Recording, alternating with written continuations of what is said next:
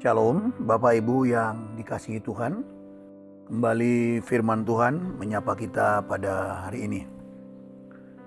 Bapak Ibu sekalian, saya rindu menseringkan satu kebenaran firman Tuhan mengenai memberi. Nah, sering sekali gereja agak segan ya mengkhotbahkan atau mengajarkan kepada jemaatnya ya mengenai memberi. Mengapa? Karena mungkin mereka takut dianggap uh, apa memeras uang jemaat atau mungkin karena juga takut dianggap gereja fokus kepada uang. Tapi sebenarnya tidak demikian. Seharusnya gereja memiliki keberanian untuk menyampaikan tentang memberi ini. Apa? Karena memberi juga adalah kebenaran firman Tuhan.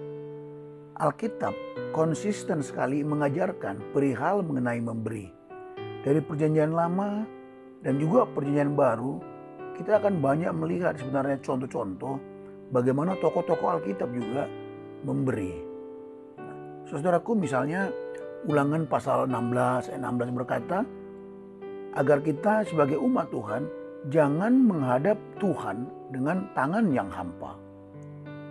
Raja Daud juga sebagai seorang raja, dia juga melakukan atau memberi contoh bagaimana memberi. Ya, Raja Daud belajar bahwa memberi itu adalah bagian daripada bukti imannya. Memberi itu adalah bagian daripada bukti pengenalannya akan Tuhan. Karena kecintaan Daud akan Tuhan, ia hendak membangun bait suci tapi Tuhan tidak menyetujuinya. Sehingga nanti Salomo lah yang akan membangun bait suci itu. Meskipun demikian, Daud telah mengadakan persediaan perlengkapan untuk pembangunan bait suci. Satu Tawarik 29, nanti saudara bisa membaca dari ayat pertama sampai bagian-bagian selanjutnya.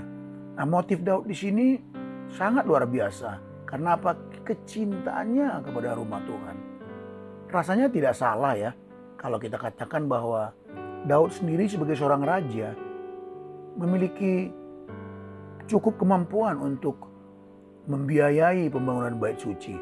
Barangkali Bapak Ibu setuju bukan?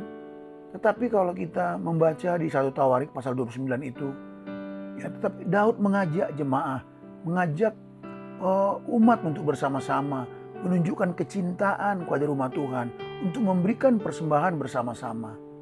Sehingga respon dimulai daripada pemimpin, para kepala puak, kepala suku, kepala pasukan, dan para pemimpin pekerjaan untuk raja. Mereka semua dengan rela hati, saudaraku, mereka bersama-sama memberikan dengan tulus hati untuk pembangunan bait suci itu.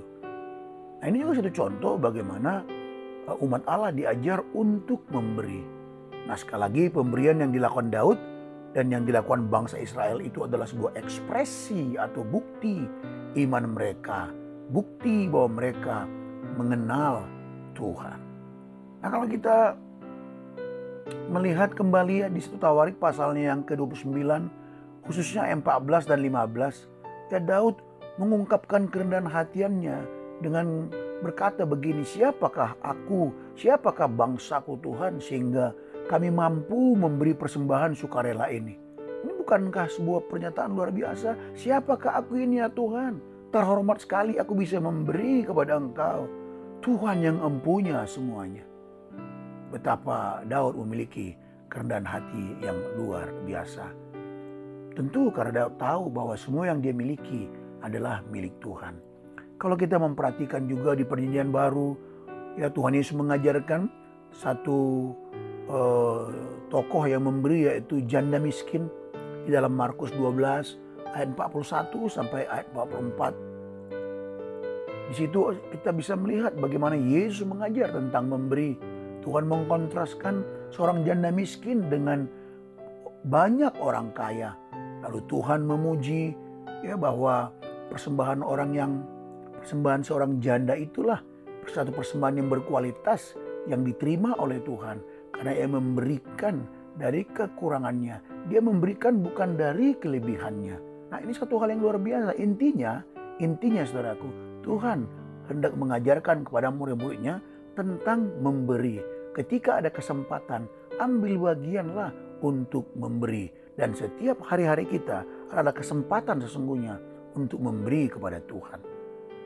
Dan Paulus juga menyampaikan satu pengajaran kepada kita mengenai memberi yang begitu populer misalnya di 2 Korintus pasal 9 ayat 7 Paulus mengatakan kepada kita ada empat hal bagi kita bagaimana kita di dalam memberi kepada Tuhan.